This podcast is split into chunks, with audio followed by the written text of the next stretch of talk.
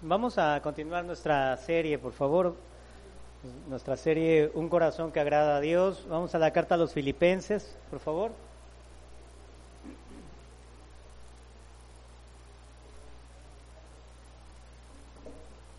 Vamos a Filipenses 2, por favor, al verso 25. Filipenses 2, 25 al 30. Si me acompaña, vamos a leer esa porción. Hoy tenemos nuestro tema número 13 y lo titulamos Un corazón entregado. Un corazón entregado. ¿Sí? Bien. Vamos a dar lectura a esta porción. Filipenses 2, 25. Nos dice, más tuve por necesario enviaros a Epafrodito, mi hermano y colaborador y compañero de milicia, vuestro mensajero y ministrador de mis necesidades, porque él tenía gran deseo de veros a todos vosotros y gravemente se angustió porque habíais oído que había enfermado, pues en verdad estuvo enfermo y a punto de morir pero Dios tuvo misericordia de él, y no solamente de él, sino también de mí, para que yo no tuviese tristeza sobre tristeza. Así que le envío con mayor solicitud, para que al verle de nuevo os gocéis y yo esté con menos tristeza. Recibidle pues en el Señor con todo gozo y tened en estima a los que son como Él, porque por la obra de Cristo estuvo próximo a la muerte exponiendo su vida para suplir lo que faltaba en vuestro servicio por mí. Hoy tenemos este segundo ejemplo de lo que es un siervo, ¿verdad? Un corazón de un siervo. Ya vimos hace ocho días a Timoteo, ¿verdad? Ese eh, hombre que sirve a Dios con sus deficiencias, con sus problemas, con sus dificultades, ¿verdad? Pero aún con todo esto, él lo que confiaba era en el poder de Dios, en el poder de Jesús a través de su vida, ¿sí? Y estaba él siempre dispuesto para ir y servir, ¿sí? Hoy vamos a ver otro ejemplo de un hombre común y corriente, otro creyente como cualquiera de nosotros, a Epafrodito, ¿sí? Epafrodito que pues es, mire, eh, un servidor en su iglesia, ¿sí? Y para poner, bueno, ya, ya leímos la porción, tenemos un contexto que es lo que ocurre. Cuando los filipenses se enteran de que Pablo está preso, pues por supuesto ellos preocupados por el apóstol, ¿verdad? Amaban a Pablo, pues ¿qué deciden hacer? Tomar cartas en el asunto, ¿verdad? ¿Qué dicen? Tenemos que ayudar a Pablo. ¿Cómo podemos hacer esto?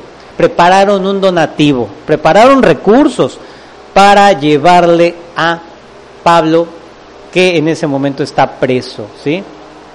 ¿Cómo se hace llegar este donativo? A través de Epafrodito, ¿sí? Él, como le digo, es líder en su iglesia, ¿sí?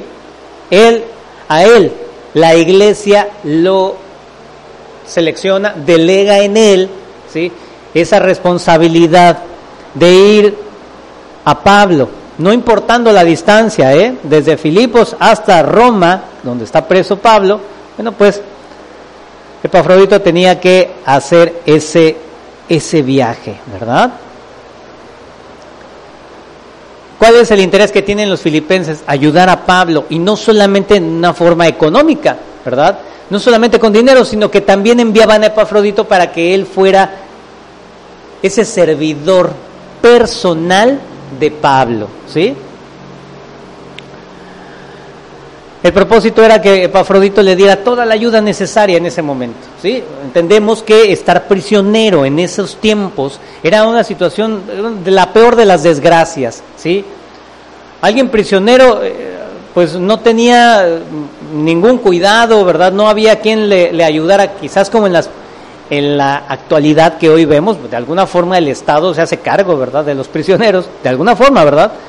En aquel tiempo era lo más difícil, ¿sí? Epafrodito lleva este donativo de la iglesia filipense. Ajá. Fíjese, el, el trayecto, el viaje que tenía que hacer, la distancia que hay entre Filipos y la ciudad de Roma son aproximadamente 1.300 kilómetros. Piense usted, 1.300 kilómetros a recorrer, ¿sí? En un viaje sería como hoy nos dispusiéramos ir de aquí de Acapulco a Monterrey. Más o menos es la, es la distancia que hay, ¿sí? ¿Cómo nos iríamos, no? Pues tomamos el avión, ¿no? Nos vamos en inter, intervuelos, ¿no? Rápido llegamos. O en un autobús, en su coche, ¿verdad? En su vehículo. Pues no, ah, en ese tiempo había que hacerlo, pues quizás montado en un animal, ¿verdad?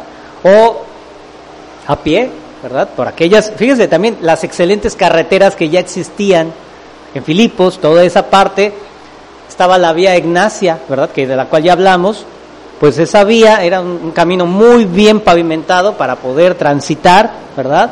Pero aún así, imagínense, son 1300 kilómetros que llegar hasta el extremo de esa parte de Grecia, a la costa, tener que embarcarse, supongo que también así se embarcó eh, eh, eh, Pafrodito y viajó por mar un gran tramo también para llegar a Italia, ¿sí? Y de ahí, pues seguir a pie, le digo, hasta la ciudad de Roma, ¿verdad? Era un viaje difícil, ¿sí? Un viaje, un viaje muy difícil. Ya vimos hace ocho días quién está dispuesto, ¿no? Timoteo estaba dispuesto a servir, ¿no? Hoy vemos a Epafrodito dispuesto a servir a Cristo, ¿sí? No solo a Pablo, no solo a su iglesia que lo estaba comisionando para esto, porque él de alguna forma tuvo que levantar la mano, ¿no? Porque creo que no hacemos las cosas de que buscamos a ver tú, el, el moradito, ¿verdad? Ven acá, ¿no? A ti te toca, ¿no? Epafrodito, entendemos, él se ofrece, ¿sí? Nos dice Pablo, iniciando eh, esta porción, mire, vamos al 25, verso 25, Filipenses 2.25. Mas tuve por necesario enviaros a Epafrodito, mi hermano y colaborador y compañero de milicia, vuestro mensajero y ministrador de mis necesidades. Pablo dice, para mí, fíjense, Filipenses, yo consideré que esto era indispensable. ¿Qué es lo que era indispensable? Enviar a Epafrodito de regreso a la iglesia en Filipos. Epafrodito está siendo enviado de regreso a la iglesia que lo había enviado, ¿sí? A la, iglesia que esa que lo había mandado, ahora va de vuelta, ¿sí? ¿Qué es lo que ocurre con Epafrodito? Epafrodito se había enfermado, ya leímos, ¿verdad? A punto de morir,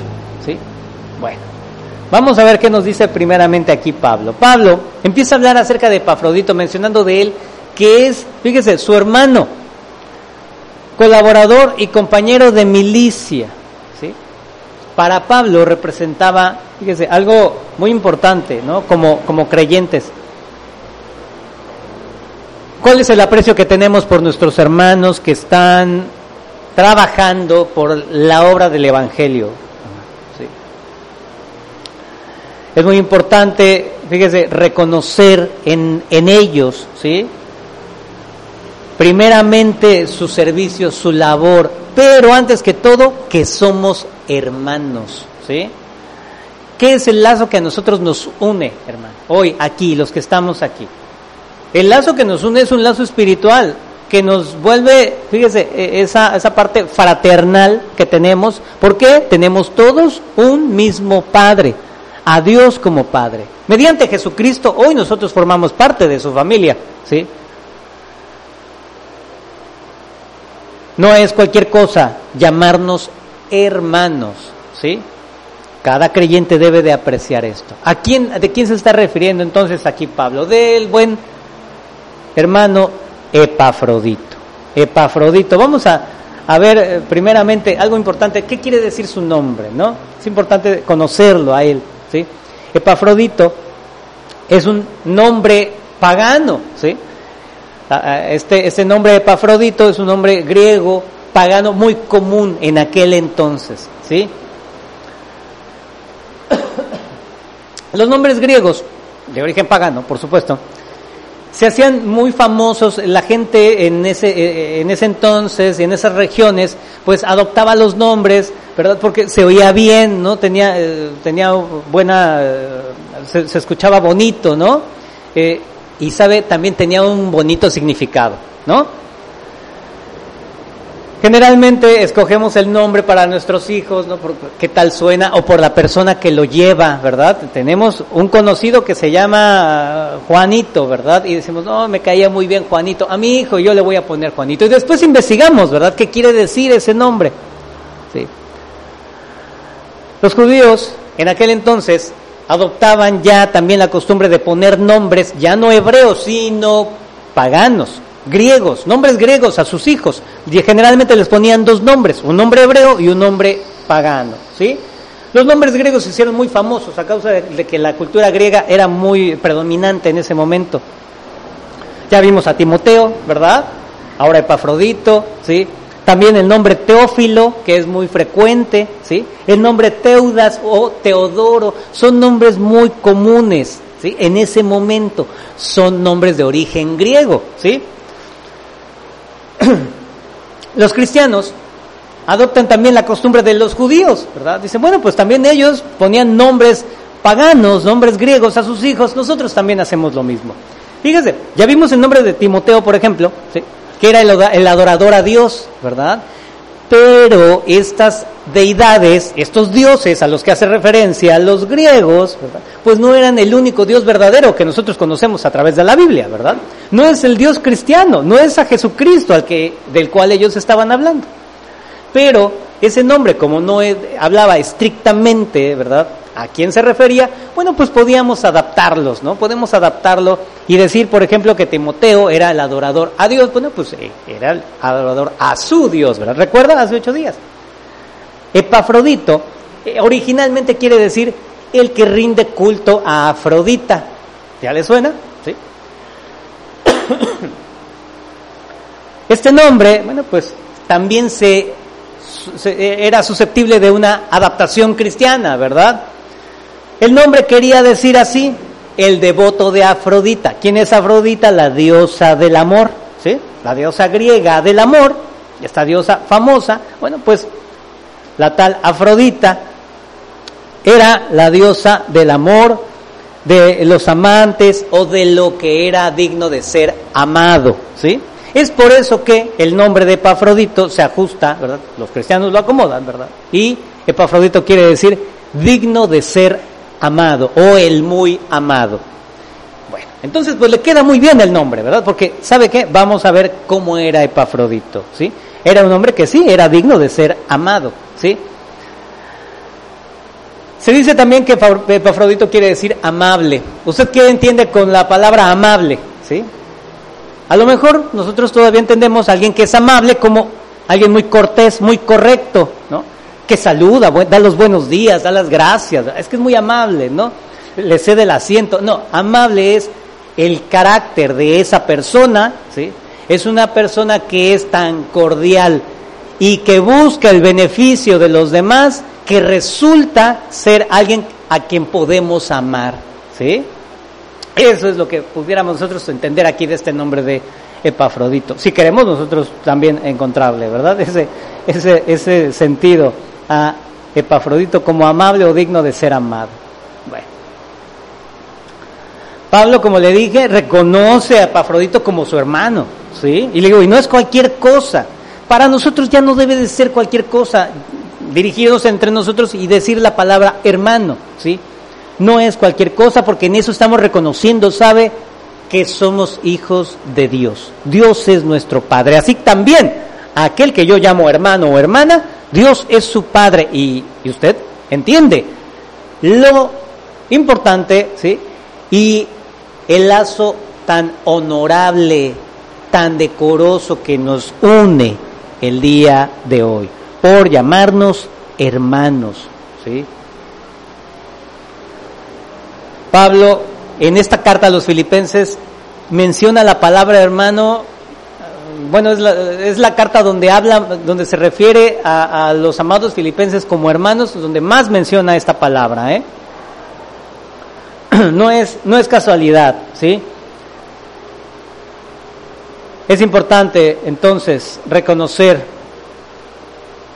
ese lazo que nos une. Y Pablo, primeramente, establece ese lazo que lo une con Epafrodito. Y además Epafrodito dice que es un colaborador. ¿Vemos ahí? Nuestro verso 25. Hermano y colaborador. ya habíamos hablado que el colaborador es alguien no solamente que está con nosotros haciendo un trabajo, una chamba, ¿verdad? Vamos a ponerlo así. Sino es alguien que trabaja a nuestro mismo ritmo, hermano, ¿sí? Es alguien que trabaja con la misma entrega que nosotros lo estamos haciendo. A eso se refiere un colaborador. Usted ha tenido a alguien ayudándole en su trabajo, en alguna actividad. Si usted tiene quizás que hacer una, labor de limpieza, una labor, fabricar algo, no sé, alguna alguna actividad, ¿verdad? Y alguien le está ayudando, y ese que le está ayudando nomás se la pasa sentado, ¿no? O como que está sosteniendo ahí el, el, martillo o el desarmador, ¿no? O nomás lo está viendo, ¿no? Esa persona puede llamarse asistente, pero no colaborador. El colaborador es alguien que está laborando junto con usted, está dando la misma entrega para alcanzar el mismo objetivo, así como usted. ¿Quiénes eran los colaboradores que decía Pablo? Apolos era un colaborador. Priscila y Aquila eran colaboradores también de Pablo. ¿sí? Aristarco, Clemente, Marcos, Filemón, Timoteo, Tito, ¿sí? ellos que trabajaban en la misma entrega que daba Pablo por el Evangelio, hermano. Entonces Pablo está hablando de su hermano Epafrodito, ¿eh? Es hermano, es colaborador, no es cualquier cosa, imagínense que alguien mencionara de nosotros, alguien muy importante, ¿sí? dijera, pues mira, yo he hecho esta obra, he alcanzado tantos objetivos, así como mi hermano, mi hermano Román, ¿verdad? Él, él también trabaja del mismo modo que yo. ¿Cómo nos sentiríamos?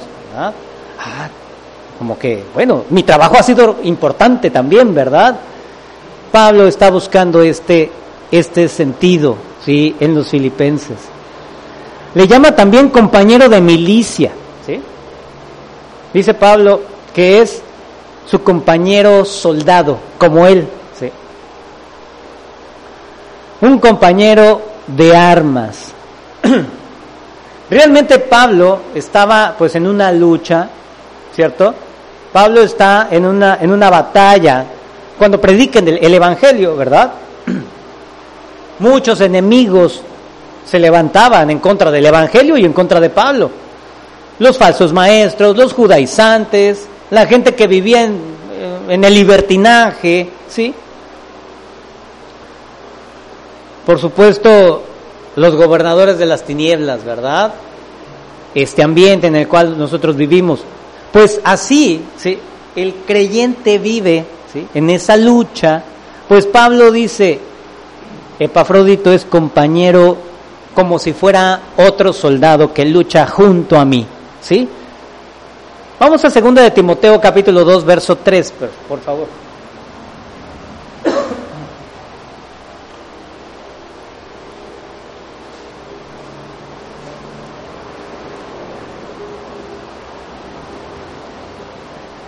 ¿Por qué se menciona de los que sirven al Evangelio? como soldados, como que forman parte de la milicia del Señor, ¿sí?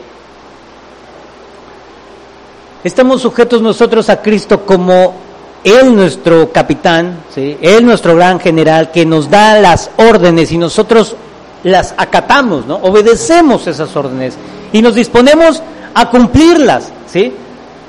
A cumplir los mandamientos del Señor, no importando lo que, lo que cueste. Segunda de Timoteo 2, verso 3 nos dice, tú pues sufre penalidades como buen soldado de Jesucristo. Hay dificultades, hay enemigos, por supuesto. ¿Hay peligros? Sí, los hay.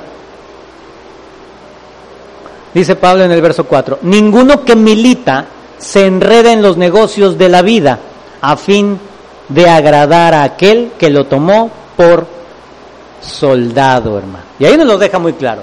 ¿ah? No podemos nosotros evadir esa responsabilidad que hoy tenemos, ¿sí? Somos soldados en este ejército del Señor. Estamos sujetos a una, en una relación de obediencia con Él, ¿sí? Y tenemos que batallar en medio de este mundo, no enredándonos en los negocios de la vida ni la manera de ser del mundo, ya no más. Y usted sabe que eso es sumamente difícil, ¿verdad? Eso, y, y es muy costoso, porque aquel que renuncia, ¿verdad? A ese ir y venir del mundo, se vuelve enemigo de este mundo. Estamos entonces viendo que esta es una batalla, ¿sí? En la cual estamos hoy inmersos, ¿sí? Una batalla contra el pecado, una batalla contra el mundo, una batalla contra nuestras propias concupiscencias, contra nuestra propia carne, ¿sí? Y debemos agradar a aquel que nos tomó por soldados, ¿eh? Pues fíjese, muchos de nosotros diríamos, ay Señor, ¿cuánto, cuánto te he fallado, verdad? Porque en lugar de, presentar esa guerra, esa batalla, como que caemos rendidos, ¿verdad? decimos, ay no, el pecado, la tentación, ahí está, otra vez, no, no puedo con ella, ay, me rindo, me doy, ¿verdad? Haz de mí lo que tú quieras, pecado. Otra vez, el pecado de siempre, pastor, pero es que no puedo, ¿verdad? Me doy, dice el creyente. No, no es así. Epafrodito no era alguien que se rendía. Era igualmente como Pablo, un soldado, ¿sí? Presentaba esa batalla, la buena batalla de la fe, ¿sí? Pablo le reconoce esto a Epafrodito, ¿sí? Para, para Pablo, Epafrodito era, fíjese, su hermano, ese vínculo que tiene tan, tan afectuoso con él. Mire, también menciona de él su colaborador, alguien que trabaja a la al mismo ritmo, a la, a la par que él, y un soldado, así como él, ¿verdad?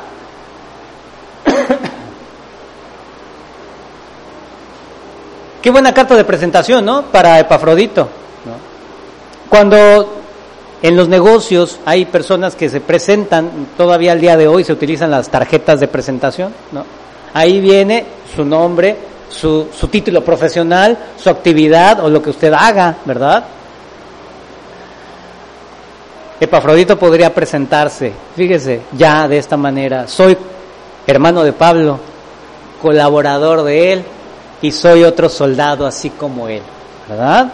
Qué gran honor está recibiendo Epafrodito, ¿verdad? Ahora, seguimos. El verso 25 dice también que vuestro mensajero.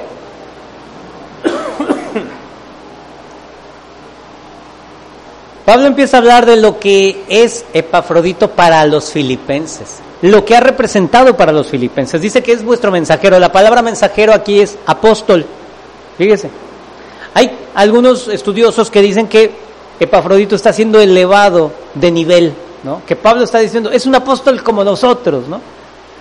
Tal vez no sea ese sentido, tal vez Pablo está hablando de un hombre o una mujer que son llamados a servir y que cumplen responsablemente su encargo. ¿Qué es lo que quiere decir la palabra apóstol? Un enviado, ¿sí?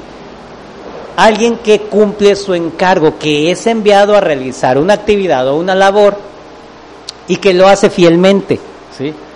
Pudiéramos equipararlo en, las cuestiones de, un país a un embajador, ¿sí? Un embajador es un representante oficial, ¿sí? Pues así, Pablo está hablando de Epafrodito, es un representante oficial de ustedes. Y mire, vamos a ver cómo, cómo es que estaba representando a esa iglesia. un embajador debe cuidar su comportamiento, debe cuidar sus formas, debe cuidar su boca, debe de cuidar sus actividades, porque él está representando a todo un país. ¿Cómo nos comportamos nosotros como creyentes? Somos representantes de nuestra iglesia, hermanos. ¿eh? Recuérdenlo siempre, en donde esté, en cualquier lugar, ¿sí? Epafrodito estaba de una manera digna representando a su iglesia. Fíjese, porque él ha sido ministro para mis necesidades. Ministrar para las necesidades. Mire, Pablo menciona esta expresiones de las necesidades en Romanos 12, verso 13. Vamos ahí, por favor, Romanos 12, verso 13.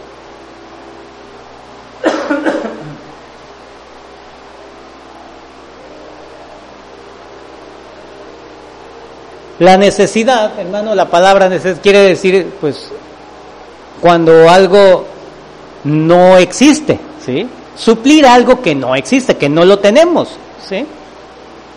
Pablo se refiere a él, a su, a su condición, como a veces estaba en escasez, cuando hay poco, ¿verdad? ¿Qué tal cuando ahí en casa, pues ahora no tenemos mucho, ¿verdad? Hay poco, poco arroz, poco, eh, pero todavía hay algo, ¿verdad? Pero necesidad habla de que no hay, no hay nada. ¿eh? Romanos 12:13 dice, compartiendo para las necesidades de los santos, practicando la hospitalidad. Las necesidades de Pablo, pues el buen Epafrodito fue ministro, ¿sí? Llevó Epafrodito una ofrenda, ¿sí? Porque se entiende que Pablo le faltaban muchas cosas, ¿sí?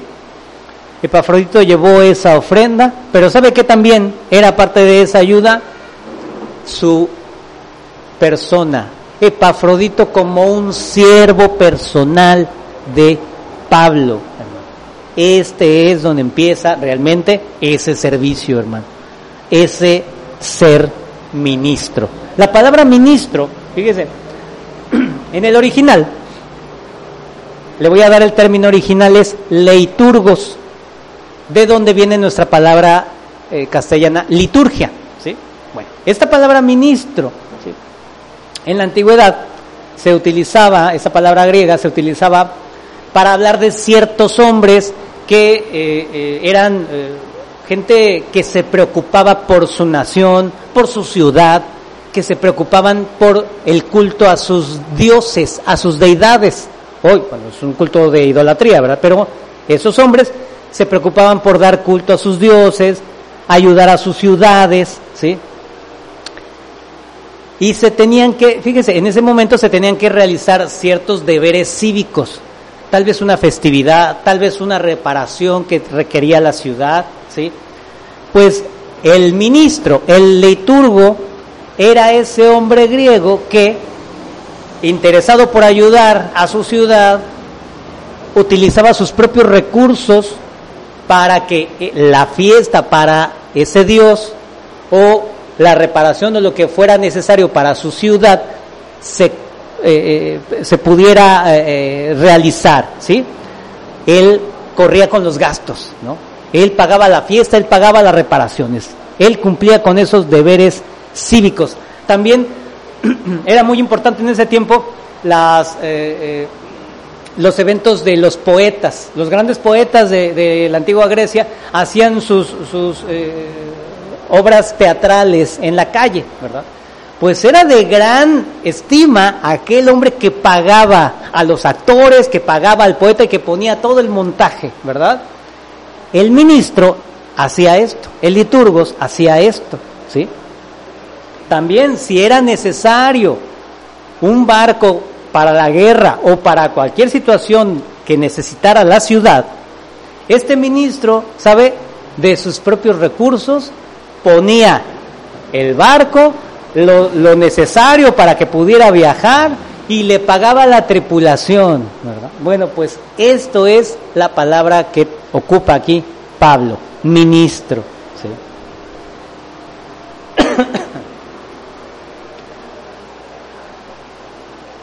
Para los filipenses, el enviar sus recursos y enviarles a un hombre de todas sus confianzas, a un creyente como Epafrodito, representó, fíjense lo que menciona Pablo y que ya vimos como ese sacrificio y ofrenda.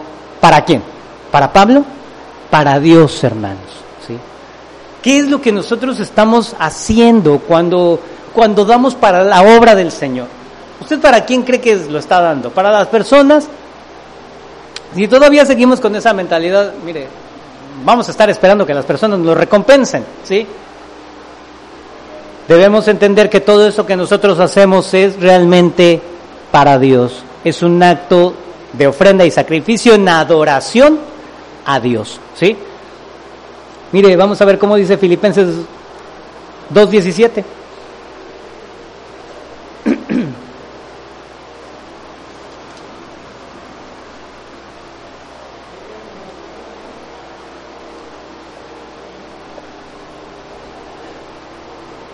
Epafrodito fue enviado con recursos, ¿sí? Y Epafrodito fue él mismo parte de esa ofrenda, ¿verdad? Pues dice Pablo, Filipenses 2.17, y aunque sea derramado en libación sobre el sacrificio y servicio de vuestra fe, me gozo y regocijo con todos vosotros.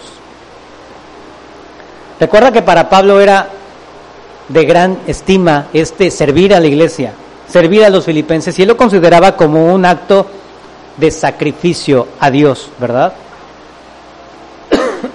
pues los filipenses lo habían entendido bien, y Epafrodito igualmente, ¿sí? Él estaba entregando su vida. Imagínense realizar ese viaje. ¿Quién de nosotros estaría dispuesto para ir a ayudar? Decimos, bueno, ¿quién estaría dispuesto a, sacar de su bolsa, verdad, y dar para la ofrenda, no? Pues ahora imagínense, bueno, yo voy. ¿Sabe cuánto tiempo duró ese viaje aproximadamente? El viaje solamente de, de Pafrodito, un mes. Échele cuentas. Un viaje de un mes, hermano, para llegar no a descansar, sino a trabajar para Pablo, hermano. Riesgos, peligros, cansancio, ¿verdad? Todo lo que implicaba ese viaje, hermano. Epafrodito definitivamente estaba mostrando ese corazón entregado, fíjese, siendo un realmente un ministro. ¿eh?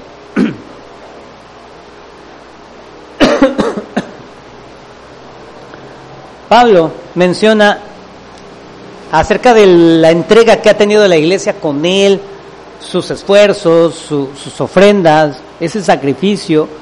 Mire, vamos a Romanos 15, verso 16.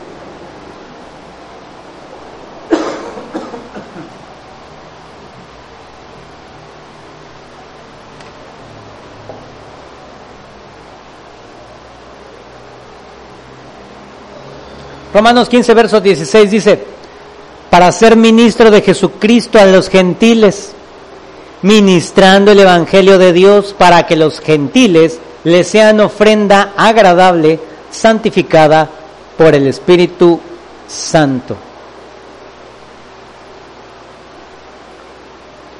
Pablo, como siervo de Jesucristo, él, todas sus, sus acciones, su labor, todo lo que él hizo, lo consideraba ese sacrificio para el Señor, ¿sí? Buscaba que fuera una ofrenda agradable. Él no estaba buscando un pago ni una recompensa. Así también los filipenses lo entendieron y mire, Epafrodito mismo, ¿sí? al tomar esa responsabilidad, le digo, esto es personal, ¿eh? cada uno decide cómo le sirve al Señor, ¿sí? Al tomar esta responsabilidad personal, fíjese, y, y mire cómo Pablo lo menciona como ese ministro de la antigüedad de los griegos, ¿verdad? Pues así Epafrodito estaba pues eh, entendiendo, ¿verdad? Lo que él estaba protagonizando, ¿sabe? El liturgos, el ministro, lo movía el amor a su, a su ciudad, el amor a sus dioses, el pagar por esos eventos, por esas fiestas, él, él no le dolía, ¿verdad? No le dolía hacer ese sacrificio. ¿Cómo decimos cuando aportamos o ayudamos a alguien? Bueno, pues fue con un sacrificio, ¿verdad? Dejamos de hacer esto, pero yo sé que es para, para el hermano, es para la iglesia. El griego lo daba para sus dioses, el griego lo daba para su ciudad, ¿sí? El griego lo daba incluso para la guerra, ¿verdad? Para armar esos grandes barcos de guerra. ¿sí? Él los pagaba porque él entendía que era un beneficio para su ciudad y para él mismo. ¿sí? Pues los filipenses, fíjese, los movía el amor verdadero, hermano. ¿Cuál es ese amor verdadero? El amor que se le tiene a Dios, ¿sí? Eso era lo que a ellos los estaba moviendo, ¿sí? Ellos fueron entonces los patrocinadores de esta, de esta gran eh, eh, eh, ofrenda que le enviaron y, y fíjese, es una comisión oficial, una comisión sagrada, hermano, porque entendemos que Epafrodito no se dispuso para ir y ayudar a su hermano solamente. Epafrodito sabía muy bien a quién estaba sirviendo. Con ese viaje tan difícil, tan largo, tan costoso y tan costoso para su propia vida, ¿sí? No podemos entender que alguien se disponga de esa manera si, mire, el receptor de ese sacrificio tiene que ser Dios. ¿eh? El receptor de ese sacrificio era Dios. ¿sí? El receptor de ese sacrificio era la causa del Evangelio. ¿sí? Epafrodito estaba preocupado tal vez no tanto por Pablo, sino porque el Evangelio siguiera avanzando en ese lugar donde estaba Pablo preso. ¿sí? Mire, este, esta, esta acción de Epafrodito, pues, él hizo todo lo humanamente posible ¿sí? para cumplir con su deber. ¿Cuántas veces nosotros decimos, no, yo ya, hasta aquí, ¿eh? No, no, ya es mucho trabajo, ¿no? En nuestros trabajos, en nuestra actividad, ¿verdad? Decimos, no, yo ya, yo ya cumplí, ya no, no me pidan más, ¿verdad? Epafrodito se entiende que hizo algo extraordinario, ¿sí? Y mire, Pablo es lo que quiere que los filipenses reconozcan, ¿eh? Tengan bien claro, Epafrodito cumplió de la mejor manera, ¿sí? que nadie se atreva a hablar mal de Epafrodito, porque, hermanos, como ya leímos, Epafrodito se enfermó. ¿Y usted qué cree que, ocurrió cuando, cuando Epafrodito allá con, con Pablo andaba enfermo? En lugar de Epafrodito estar sirviendo y atendiendo al apóstol, la gente que estaba con Pablo, e incluso el mismo Pablo tenía que andar, a ver Epafrodito, ¿cómo sigues? Te damos ahí, pues, le daban sus cucharadas, ¿no? o ahí calmándole las fiebres, ¿no? Trayendo eh, eh, las toallas para, para, bajarle la fiebre a, Epafrodito, ¿no? No sabemos. Llevarlo, ¿no? A, la farmacia similares, a ver, Epafrodito, te vamos a llevar aquí al médico a ver cómo sigues, ¿no? Imagínense ahí a Pablo, pues llévenlo, no puede salir Pablo, ¿verdad? No, hermanos. Algo estaba complicado para los filipenses. Recuerde que en aquel momento el, nombre personal y el prestigio personal era, era todo para nuestra vida. ¿sí? Si usted llegaba a ser eh, señalado como un malhechor, como, como alguien deshonesto, ¿verdad? bueno, pues su vida se desmoronaba. ¿eh? El buen nombre de una persona era todo. ¿sí? Pues Epafrodito estaba siendo un enviado para servir a Pablo y ya no podía cumplir con su servicio, hermano. ¿Usted cree, que, usted entiende qué es lo que pudo haber ocurrido con Epafrodito? Un gran desprestigio, hermano, ¿sí?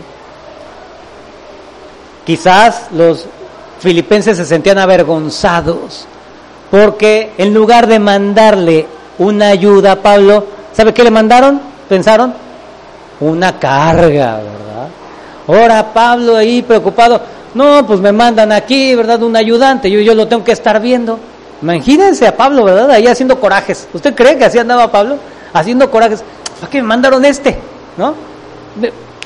Hay que andarlo atendiendo a él, ¿no? A veces somos así, ¿verdad? Hay mal corazón en nosotros a veces, ¿no? ¿Qué tal cuando, mire, piense, alguien que ya es mayor, ya es anciano y nos está, trabajando con nosotros, ¿verdad? ¿Cómo lo consideramos, no? Que decimos, ay, este, en lugar de que nos ayude, míralo, hay que andar atrás de él, ya se le olvidan las cosas. Uy, no puede subir ni bajar. No, pues es, es un estorbo para nosotros, ¿verdad? Nosotros estamos tan vigorosos, tan bien hechos, que hacemos todo, ¿no? Somos los perfectos, don perfecto o doña perfecta, ¿no? Este viejito, viejita, no, no, ya no, ya no sirve. Qué corazón, ¿verdad? Bueno, Pablo, Pablo no veía así las cosas. No, al contrario. Pablo reconoce quién era Epafrodito. Sí, y quiere que los, los filipenses entiendan también, ¿verdad? Los filipenses tengan bien claro quién es su hermano Epafrodito. Por eso al inicio Pablo dice, no envío a Epafrodito por que haya fallado, lo estoy enviado porque yo considero que esto es necesario. Epafrodito no tenía la menor intención de regresarse, ¿eh? pero él regresa porque Pablo se lo ordena, hermano. ¿sí? Eso es lo que está diciendo al inicio de nuestro verso 25. ¿sí? Epafrodito regresa porque Pablo lo ordena, hermano. Pablo nos empieza a explicar, ¿verdad? Las razones del, del por qué regresa ahora Pablo a Epafrodito. No lo regresa por desecharlo, ¿eh? Y mire, vamos a ver por qué lo está regresando a su lugar de origen. Vamos al verso 26, por favor.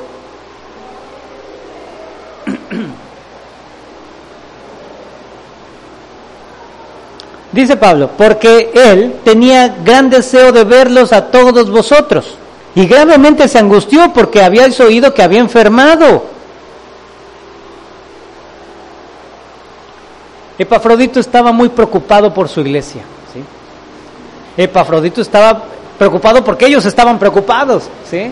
Imagínense qué angustia ¿no? del buen Epafrodito, enfermo, ¿verdad? Y ahí recuperándose y le llegan las noticias. Los filipenses están eh, eh, sin tranquilidad, ¿eh? están intranquilos. ¿Por qué? Porque saben que te enfermaste. ¿sí? Epafrodito se preocupa por ellos y dice que tuvo una profunda preocupación.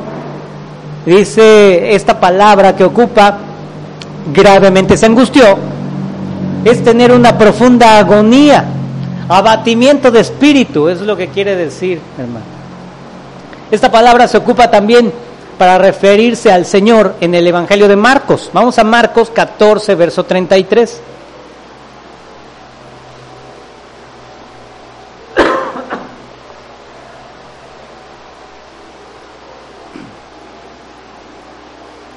Marcos 14, verso 33. Dice, y tomó consigo a Pedro, a Jacobo y a Juan, y comenzó a entristecerse y a angustiarse.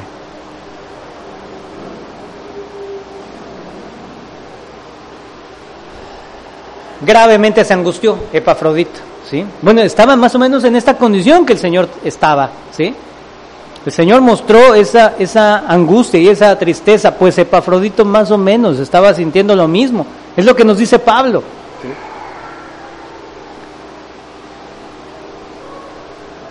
¿Qué podemos nosotros pensar de alguien, sí? Que, bueno, pues, eh, sí, se preocupa, a lo mejor Epafrodito ya se quería regresar, ¿no? Dudamos, ¿no? A veces. A mí se me hace que Epafrodito ya quería venirse, ¿no? No, se cansó, vio que era mucho trabajo, ¿no? Dijo, no, yo ya. Mejor me hago como que me desmayo y, que me regresen a casa, ¿no? A veces somos así de mal pensados, ¿cierto o no? ¿Verdad? Dudamos, ¿no? Pero mire, Epafrodito tenía como respaldo hechos probados, ¿eh? Él no era, fíjese, no era un servidor cualquiera, ¿sí? Él se dispuso a servir con, incluso con su vida misma, ¿sí? Es entonces donde debemos apreciar, ¿verdad? A nuestros hermanos, es donde entonces debemos apreciar realmente a nuestros líderes, a nuestros pastores, ¿sí? Realmente había una preocupación de Epafrodito por sus hermanos en la iglesia, ¿sí? Realmente él, él quería calmar esa ansiedad que tenían los filipenses, ¿sí? Él los conocía. También los filipenses conocían a Epafrodito, ¿sí? Es por eso que Pablo dice, esta es una de las razones por la cual se los envío de regreso, porque es necesario que él esté con ustedes, ¿verdad? Para que estén, estén tranquilos. Sí, vamos al verso 27. Filipenses 2.27 dice, pues en verdad estuvo enfermo, a punto de morir. Pero Dios tuvo misericordia de él, y no solamente de él, sino también de mí, para que yo no tuviese tristeza sobre tristeza. ¿Qué pasa aquí, hermanos? ¿A dónde fue Epafrodito? A visitar a Pablo. ¿Quién es Pablo? Pablo es un apóstol de Jesucristo, por medio del cual Jesucristo realizó muchos milagros, por medio del cual Jesucristo predica el Evangelio, por supuesto, y realiza también muchas sanidades, ¿no? ¿Qué pasó con Epafrodito? ¿Por qué se le enfermó? ¿O por qué Pablo no pudo, ¿verdad? En esas oraciones que él, que él realizaba, ¿verdad? Porque esas oraciones no tuvieron efecto con Epafrodito. Le faltó fe, dirían ahorita los, los pastores de la modernidad, ¿no? Ah, es que ese Pablo le faltó fe. No, o a Epafrodito no recibió el milagro. Recibe tu milagro, Epafrodito. Y no lo recibió, ¿verdad? Eso es lo que muchos dirían, ¿verdad? Respecto a esto. ¿Por qué se le hizo difícil a Pablo que sanara Epafrodito? ¿Verdad? Dios es soberano, ¿cierto? Dios es soberano. La oración es eficaz, por supuesto, ¿sí? Pero, hermano, Dios provee a nuestra vida ciertas situaciones, Él determina, ¿verdad? Ciertas condiciones a nosotros como creyentes. Dios gobierna el mundo, ¿verdad? Todo el mundo funciona de la manera que Dios ya lo ha dispuesto. Pero en los creyentes también Él permite ciertas situaciones en las cuales también, también, ¿qué cree? Los cristianos nos enfermamos en las cuales también, incluso a través de esas enfermedades, los cristianos llegamos a morir, ¿sí? Mira, incluso Pablo, ¿verdad? Estuvo enfermo, el mismo Pablo, a ver, que ahora nos respondan estos apóstoles de la prosperidad o de las sanidades o de los milagros, ¿qué pasó con Pablo? Gálatas 4:13, por favor.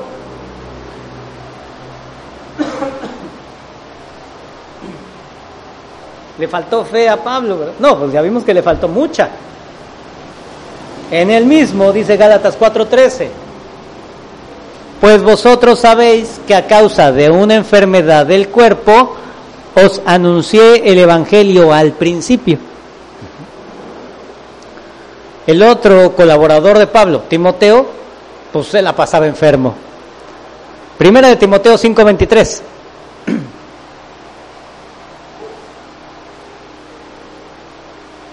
Primera de Timoteo 5, verso 23. ¿Estamos ahí? ¿Qué nos dice? Ya no bebas agua, sino usa un poco de vino por causa de tu estómago y de tus frecuentes enfermedades. Qué, qué curioso, ¿verdad? El mismo Timoteo, que era el colaborador de Pablo, ese hombre tan entregado, siempre andaba enfermo, Ah, qué falta de fe o qué sería lo que ocurría, ¿no? Hechos 9:37, por favor.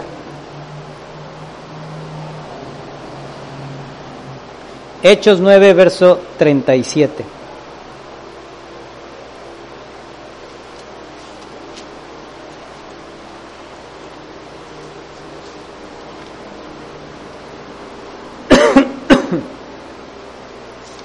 Hechos 9, verso 37. Nos dice, y aconteció, ¿estamos ahí?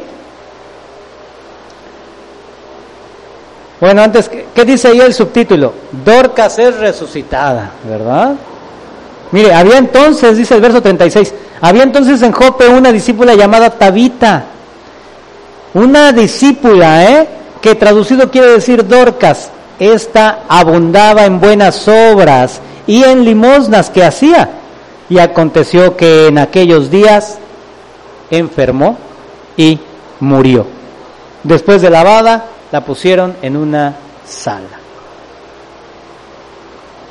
Pues también los creyentes, los cristianos fieles, los servidores fieles se enferman e incluso hasta mueren, ¿verdad?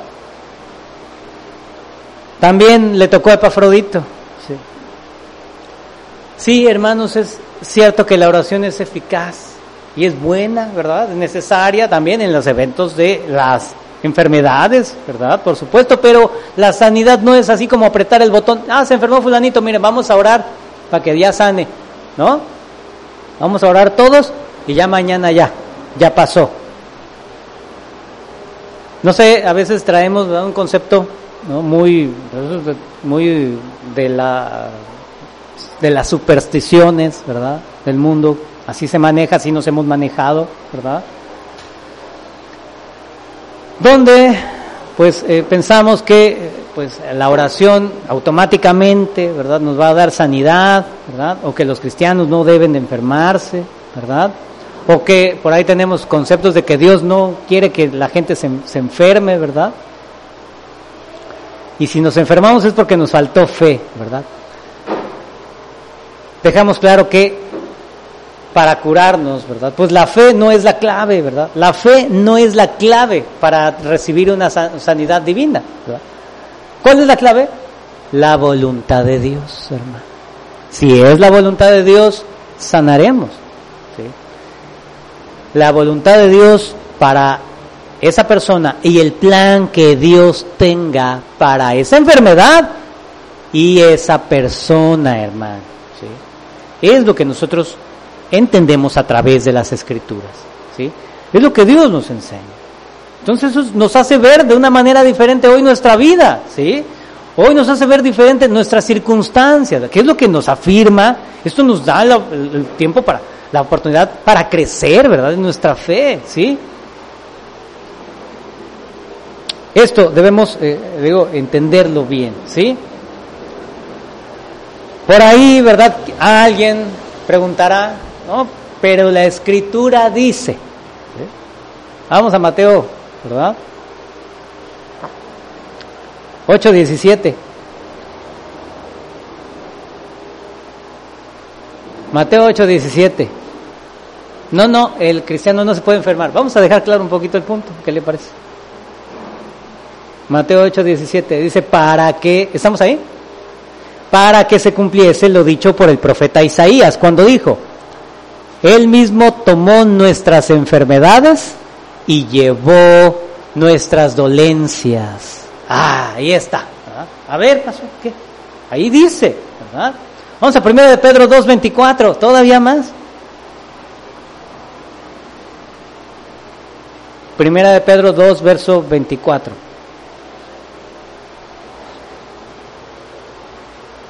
Sí, porque necesitamos dejarlo claro, ¿verdad? A veces somos, es que ahí como que, como que son muy, eh, este, entristecen la fiesta, ¿no? Son los que, los aguafiestas, porque la palabra dice que el cristiano no se enferma, porque la palabra dice que, que él ya llevó nuestras dolencias, Él ya llevó nuestras enfermedades y por su herida fuimos curados, ¿verdad?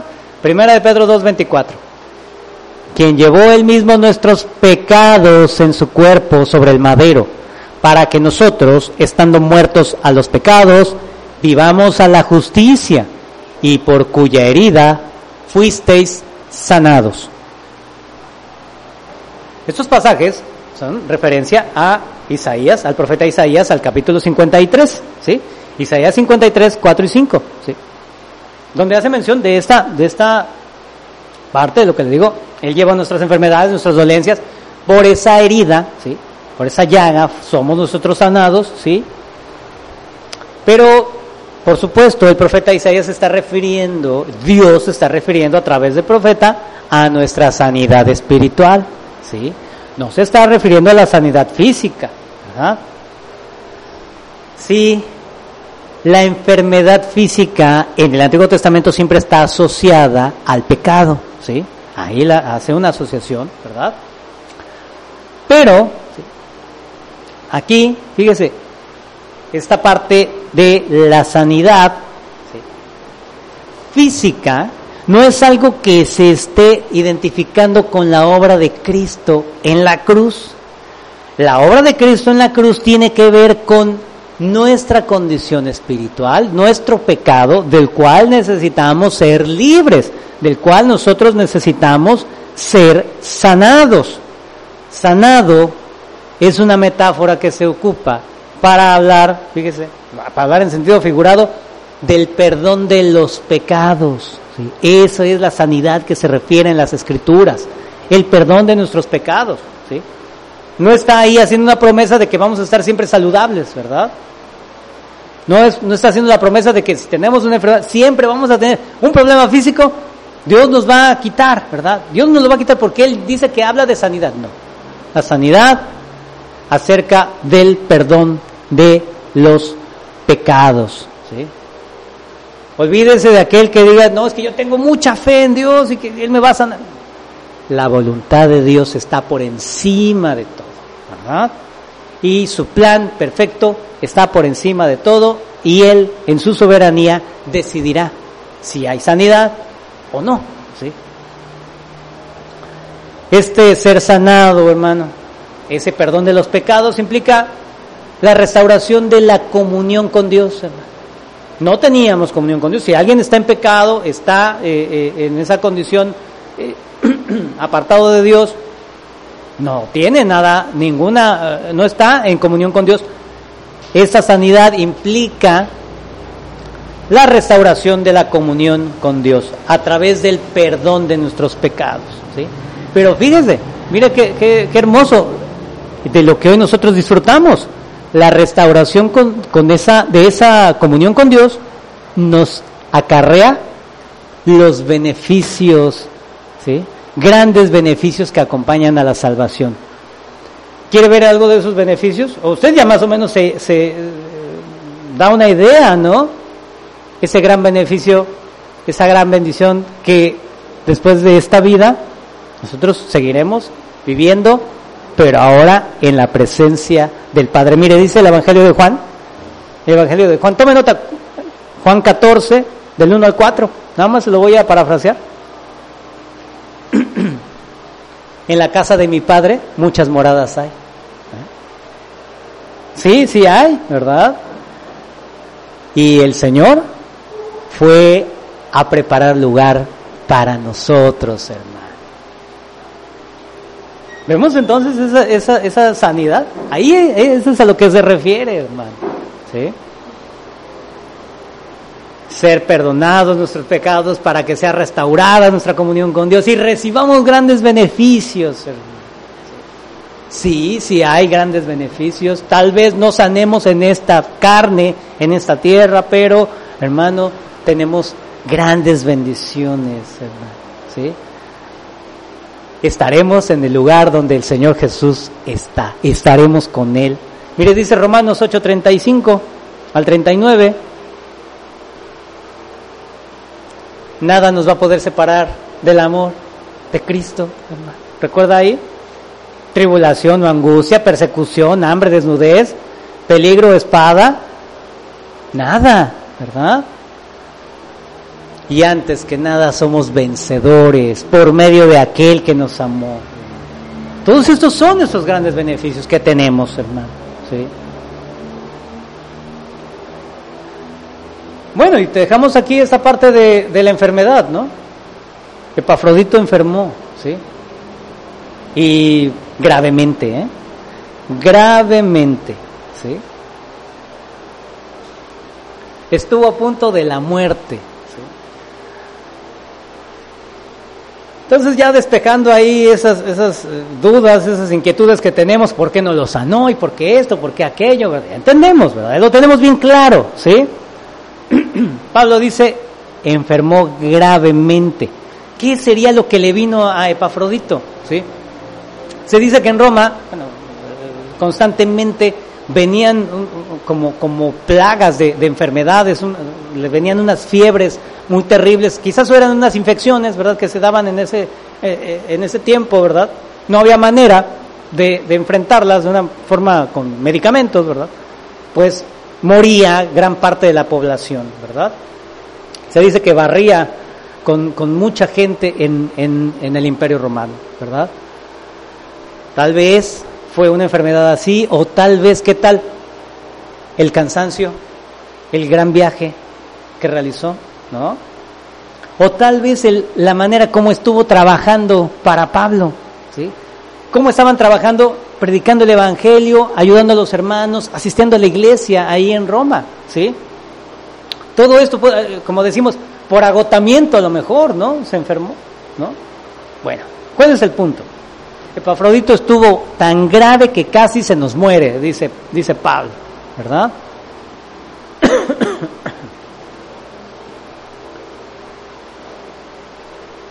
Pero ¿qué ocurrió, hermano? La soberana voluntad de Dios se movió, ¿verdad? Y Dios tuvo misericordia de él. Y no solo de Epafrodito, sino también de Pablo, ¿verdad? Dios se compadeció de Epafrodito. No permitió que muriera. Sí, atravesó una enfermedad grave. Imagínense qué grave que ya casi se muere, ¿sí? Pero Dios lo levanta, ¿no? Y dice, no solamente tuvo misericordia de él, también de mí, para que yo no tuviese tristeza sobre tristeza.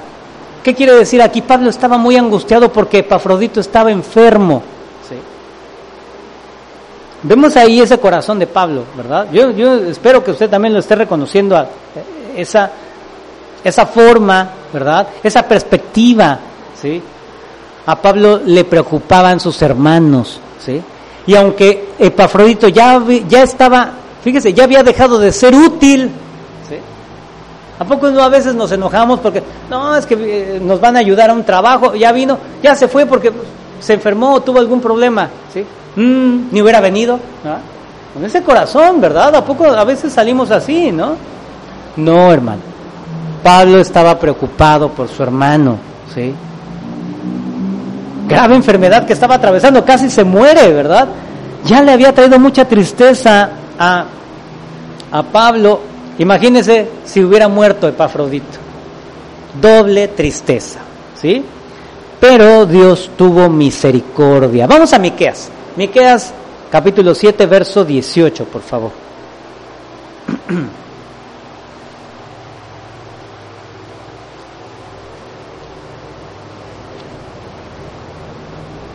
La misericordia y la bondad de Dios, hermano. Mira, aquí lo podemos ver, ¿sí?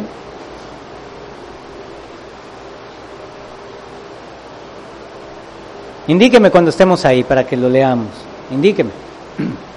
Miqueas capítulo 7, verso 18.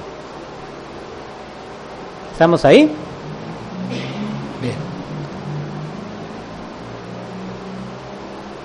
Hace la pregunta, ¿qué Dios como tú, que perdona la maldad y olvida el pecado del remanente de su heredad? No retuvo para siempre su enojo, porque se deleita en misericordia. Él volverá a tener misericordia de nosotros sepultará nuestras iniquidades y echará en lo profundo del mar todos nuestros pecados.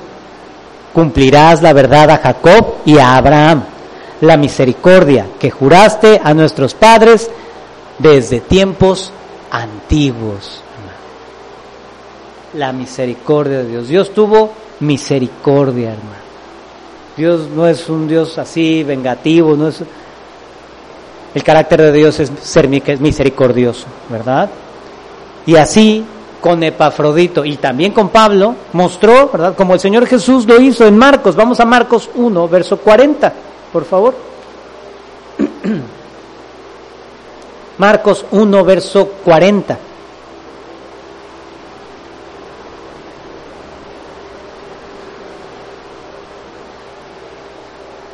El Señor responde siempre de maneras maravillosas, siempre en su voluntad, hermano.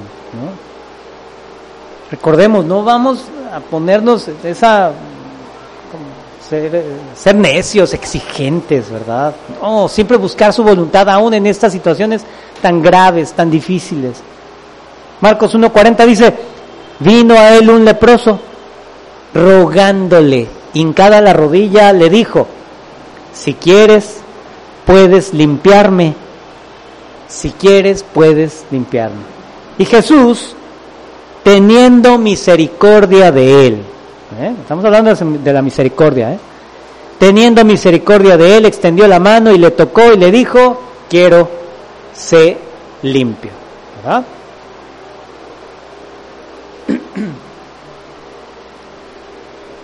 Vamos al verso 28. Vamos a terminar. Dice el verso 28, así que le envió con mayor solicitud para que al, verse, al verle de nuevo os gocéis y yo esté con menos tristeza. Fíjese, Pablo, por supuesto, y los hermanos en Roma estaban orando por Epafrodito, ¿verdad? Y estaban ahí atendiéndolo, cuidándolo, ¿no? Y el Señor dispuso en un momento, le otorgó esa sanidad, ¿verdad? Que sanara, ¿verdad? Pablo, pues imagínese ya tan contento, ¿verdad? De ver a su hermano, ¿sí? Ahora sí, ahora sí vas a poder desquitar, ¿verdad? Las horas que me debes. ¿O qué tal? ¿O qué cree que hubiera dicho Pablo, no? No, hermanos. ¿Qué era lo que más le preocupaba a Pablo? El beneficio de los demás. Recuerda que hemos estado hablando de ese corazón humilde, un corazón sencillo que busca antes que su propio beneficio, el beneficio de los otros, ¿sí? Pues Pablo, mire, fácilmente hubiera dicho, bueno, Epafrodito, ya estás mejor, órale, a seguir trabajando, ¿no? No. Pablo dice, Epafrodito, es necesario que vayas a consolar a nuestros hermanos, a la iglesia, ¿verdad? Ellos que te enviaron están muy preocupados, necesitas ir allá. Ellos te necesitan más que yo. ¿Qué tal, eh? ¿Qué tal esto, hermano? ¿Sí? Vemos ahí ese carácter, ¿verdad? De Pablo, ¿sí? Pablo lo estaba haciendo por el interés de los filipenses y también por el mismo Epafrodito. Epafrodito recuerda que estaba muy preocupado, muy angustiado por su iglesia, ¿sí? ¿Cómo estarán? Han de estar desesperados, quisiera yo ir a verlos, ¿verdad? En el momento que, que, Epafrodito ya puede ir, ¿verdad? Ya puede viajar, ¿verdad? Dice Pablo, ve, ve directamente con ellos, ¿sí? Y como le dije, Pablo le da la orden. Está, fíjese, Pablo está diciendo que él está ordenando esto, porque el mismo Epafrodito por sí mismo jamás se hubiera ido, ¿eh? Jamás se hubiera ido. Si no se le ordena Pablo, no se hubiera movido de ese lugar. Pero Pablo entiende que es más necesario que él esté allá en la iglesia atendiéndolos, ¿sí? Antes que lo que pudiera hacer por él mismo, ¿sí? Así dice Pablo, yo ya estaré con menos tristeza, ¿sí? Con menos tristeza. Nuevamente estas expresiones. A Pablo le dolía la condición de la iglesia. Pablo, Pablo se interesaba por los hermanos, ¿sí? ¿Qué tanto interesados estamos hoy por el beneficio de nuestros hermanos? ¿sí? Hoy como iglesia. ¿sí? Estamos orando unos por otros. Ya empezamos en esto, hermanos. Ya empezamos nosotros a orar por porque mi hermano reciba de Dios eh, eh, su situación, Dios la restaure, ¿verdad? En su soberanía, Dios obre en nuestra iglesia, ¿sí? Porque nos preocupa la condición de nuestro hermano o de nuestra hermana, ¿sí? Ya empezamos en esta parte. Dice el verso 29, recibidle pues en el Señor Recibidle pues en el Señor con todo gozo y tened en estima a los que son como Él.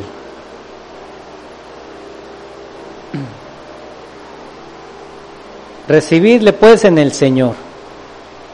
Ahora que llegue, Epafrodito, que llegue con ustedes, quiero que ustedes estén profundamente agradecidos con Él por todo lo que ha hecho. ¿eh? Que le den una bienvenida, pues como él se merece. Bueno, no para que le hagan fiesta, ¿verdad? Usted entiende a lo que me refiero, ¿no? El aprecio que debemos tener por nuestros hermanos que sirven a Cristo, por nuestros hermanos que sirven al Evangelio. Desde, una, desde un servicio muy simple hasta un servicio muy complicado que fuera muy vistoso, ¿verdad?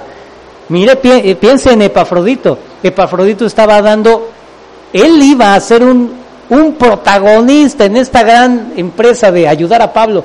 ¿Y qué terminó siendo? Nomás ha estado ahí en un rincón. Nadie lo vio, ¿sí? Oigan que va a venir el gran Epafrodito de Filipos, ¿verdad? Lo decían los de Roma, ¿no? Y luego y Epafrodito, ahí está allá, en la pieza de arriba, descansando. Está enfermo, ¿no? Mm, no. ¿Qué diría, verdad, el hermano carnal? Ay, perdón, el hermano no tan espiritual, ¿no? Mm. Aquí tenemos mejores. Mm, Pablo esperándolo. Mm, aquí somos de veras bien cristianos, no como ese flojo, debilucho, ¿no? Tener en gran estima, ¿verdad? Tener en estima. Vamos a 1 Timoteo 5, 17.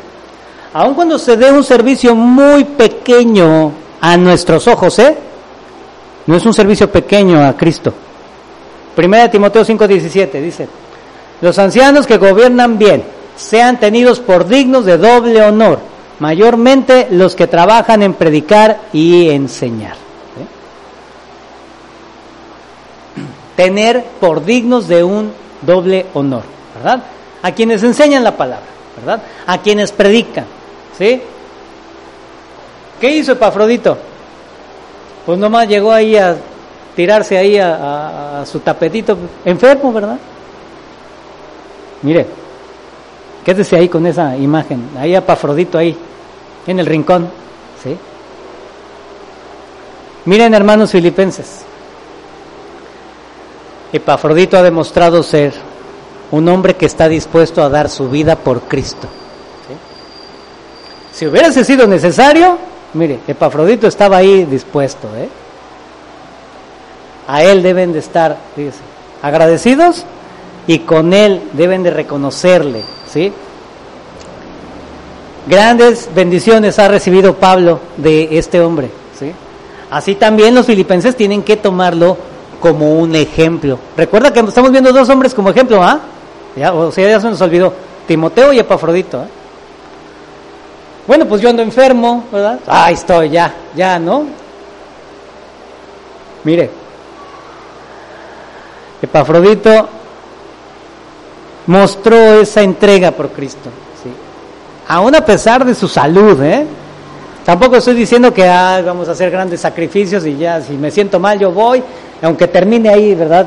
Tendido en las escaleras, ¿verdad? Porque me dio ahí el váguido, ¿no? No, tampoco. Eso nos habla de una entrega, de un corazón que ama a Cristo por encima de todo, ¿sí? Y que si Dios en su soberanía permite que caigamos enfermos, permite alguna situación, ¿verdad? Donde tal vez ya no brillemos tanto como esperábamos, ¿verdad? ¿Sí? Bueno, tenga esa, e, e, eso en cuenta, ¿eh? aún así, Epafrodito estaba haciendo un ejemplo. Y no lo respaldaba el que, pues ahí en ese momento se enfermó. No, no, no, hermano. Todo su testimonio, toda su vida, ¿sí? El que él voluntariamente se dispuso, ¿sí? Eso no es algo que se pueda generar artificialmente, le quiero decir. Eso es lo que le quiero transmitir, ¿sí? No es un protagonismo, ¿sí? Sino es que esto los filipenses ya sabían quién era su hermano Epafrodito, ¿sí? Sabían que en todo lugar, en todo momento, en toda situación, podían confiar en él. Dice el verso 30, porque por la obra de Cristo, ¿verdad? No fue por él, ¿verdad? No fue, no, no fue por hacerse famoso. Por la obra de Cristo estuvo próximo a la muerte, exponiendo su vida para suplir lo que faltaba en vuestro servicio por mí. por la obra de Cristo fue. Le digo, no fue para hacerse famoso, fue porque amaba a Cristo y amaba el Evangelio y que el Evangelio siguiera. ¿Qué se necesita? Que vaya alguien, hermanos, yo voy. ¿Sí? Él se levantó y ¿sabe qué? Dice que ocurrió. Aquí Pablo menciona una palabra muy, muy curiosa, exponiendo su vida. La palabra exponiendo su vida en el original viene de los juegos de azar. Esa palabra, exponiendo su vida, el original, eh, bueno, no se la digo porque está complicada, pero quiere decir jugarse el todo por el todo en un juego de, cartas. ¿Sí? no le estoy diciendo que vuelva otra vez a jugar póker ni nada de eso, ¿eh? No, Pero en los juegos de azar es como apostarle todo a un, a un movimiento, a una carta, ¿verdad? Bueno, pues se entiende que Epafrodito se jugó la vida en esta empresa de ir y servir a Pablo, en ir y servir al Evangelio. ¿Qué es lo que pasa, hermano? ¿Cómo que se jugó la vida? ¿Eh? A ver, si usted ya, ya, más o menos va viendo a dónde vamos. Si se enfermó, eh, fue algo fortuito, ¿no? Pues sí, por cansancio, no sabemos, no. Mire, piense esto se está pidiendo ayuda para Pablo, porque Pablo ¿dónde está? Encarcelado, ¿verdad? prisionero en Roma a causa, a causa de predicar el Evangelio. No hay quien lo ayude, necesita alguien que lo auxilie. ¿Sabe qué pasaba en ese tiempo? Si usted estaba en compañía de alguien señalado como malhechor o alguien encarcelado, pues decían, a ver, mire, este es tu amigo, órale, vente, también a ti, ah, métanlo, porque este ha de ser igual de sedicioso que tú, órale. Si andas con él, si le vienes a traer comida, has de ser de su banda, ¿no? Has de ser de los mismos. Si te dejamos afuera, mira, te andamos correteando, pero ya viniste, estás aquí con él, estás ayudando, vas para adentro, ¿no? ¿Quién se disponía para ir a ayudar a un prisionero, hermano? Si ya sabemos a lo que nos arriesgamos, ¿eh? ¿Quién lo, ¿Quién lo haría en este momento? ¿Verdad? Usted sabe y recuerda lo que le pasó a Pedro, el apóstol Pedro, ¿sí? Cuando el Señor Jesús fue eh, capturado, ¿verdad? Lo tomaron prisionero, como, como Pedro, ¿verdad? Anduvo ahí rondando. ¿Y qué pasó con él? Tú también andabas con ellos. Tú eras de ellos, ¿eh? ¿Qué dijo Pedro? Valientemente sacó el pecho y dijo, sí, soy yo, ¿verdad? ¿Qué dijo Pedro? negó al Señor. Jugarse la vida. Epafrodito dijo, hay riesgos.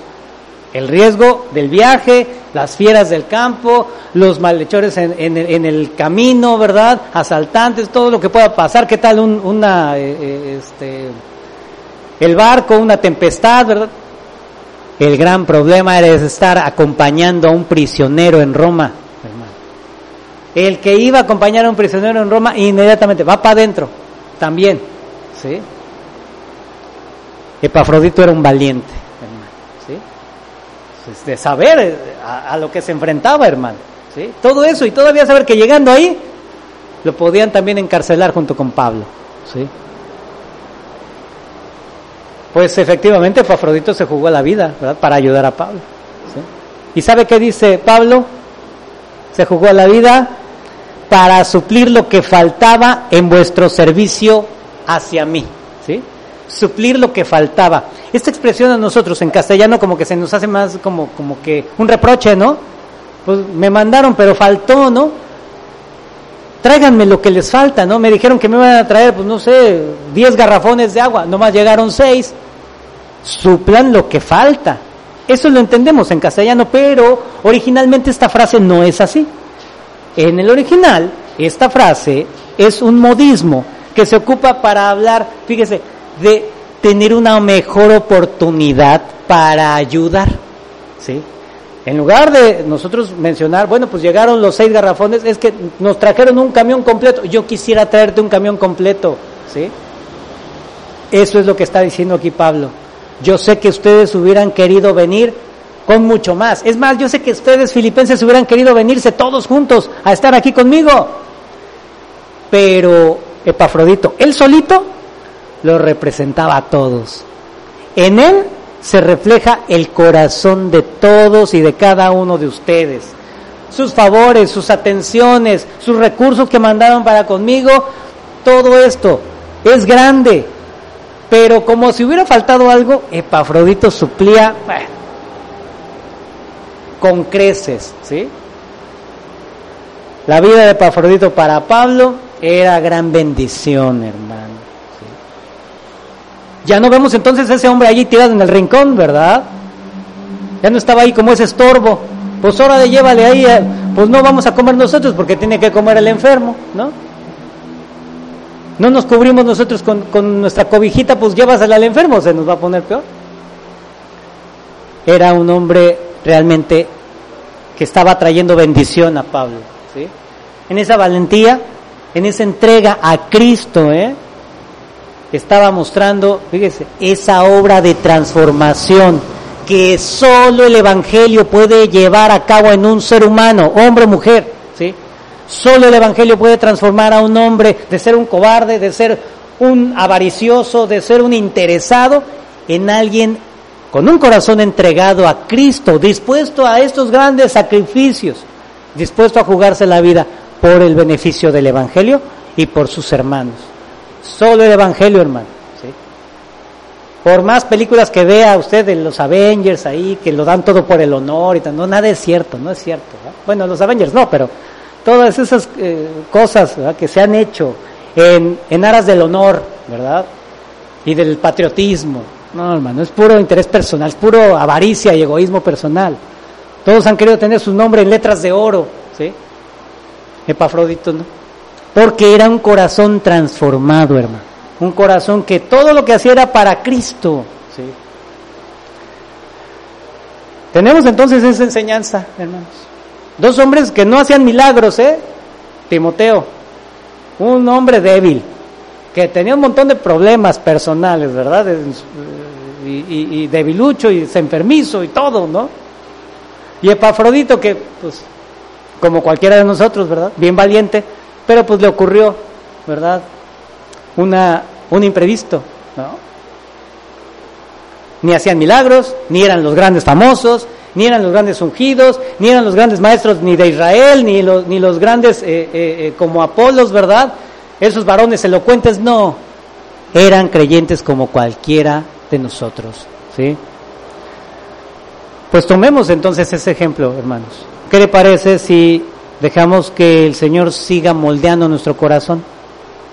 ¿No quiere usted hoy? Que el Señor siga moldeando su, corazón en medio de todo esto que a cada uno le está ocurriendo, ¿no? Todo lo que nos está pasando el día de hoy, Dios tiene un propósito, ya vimos, ¿no? No es que nos faltó fe, no es que la oración no fue eficaz, ¿verdad? Dios tiene su voluntad y Él la cumple y la lleva a cabo en aquel corazón que se dispone, en aquel corazón que se somete a Él, que es humilde, ¿sí? Que reconoce su señorío en su vida y que deja que Cristo moldee su corazón, ¿sí? En eso, en ese hombre y en esa mujer creyentes seguirá haciéndose la obra y vendrá crecimiento, vendrá mayor bendición, hermano. ¿sí? Pero ¿qué nos corresponde a nosotros? Sí, esto lo hace Cristo, pero ¿qué nos corresponde a nosotros? Vamos a Efesios, por favor, vamos a terminar. Efesios 5.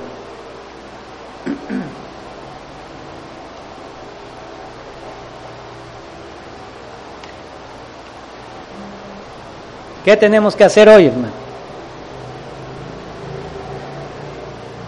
Efesios 5, verso 1 y 2. ¿Estamos ahí?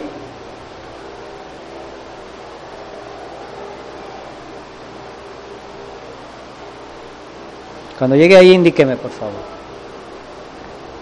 Sed, pues, imitadores de Dios como hijos amados, y andad en amor, como también Cristo nos amó, y se entregó a sí mismo por nosotros, ofrenda y sacrificio a Dios en olor fragante. Imitadores de Dios. Imitar a estos hombres que igual ellos imitaron a otros hombres en su fe, ¿verdad? Y que vivieron en amor. ¿Qué es ese amor? Ya vimos que el amor no es ni una emoción ni un sentimiento, ¿verdad? Ni el amor y querer es igual, ¿no? Como está ahora de moda. ¿no? ¿Qué es el amor? El amor es una entrega que se asemeja a lo que Cristo hizo, ¿sí? Una decisión en servicio y beneficio por los demás, ¿sí? En eso es en lo que hoy nosotros debemos, hermano, imitar, ¿sí? Imitar a Dios, ser verdaderos imitadores de Dios en nuestra vida, hermano. Podemos imitar a esos grandes héroes, Timoteo, Epafrodito, ¿sí? Mirémonos también entre nosotros, hermano, ¿sí? como iglesia, ¿sí? sigamos orando unos por otros. Recuerde, estamos hablando del corazón que agrada a Dios. ¿sí? Hoy, hoy, pues Dios nos habla fuertemente ¿no? en, esta, en esas actitudes ¿sí? que hemos mostrado, pero Él quiere que cambie. ¿sí? Él quiere que cambiemos. Él quiere que abandonemos todas esas cosas que han sido negativas para, para, mire, olvídese de su vida, esas actitudes han sido negativas para el Evangelio. ¿sí? La obra incluso se detiene ¿sí? Cuando no dejamos que nuestro corazón siga siendo moldeado. Cuando estamos imitando conductas del mundo en lugar de ser imitadores de Dios. detenemos la obra, hermano. Oremos al Señor para que nos siga hablando y nosotros nos dispongamos, ¿eh? ¿Qué le parece?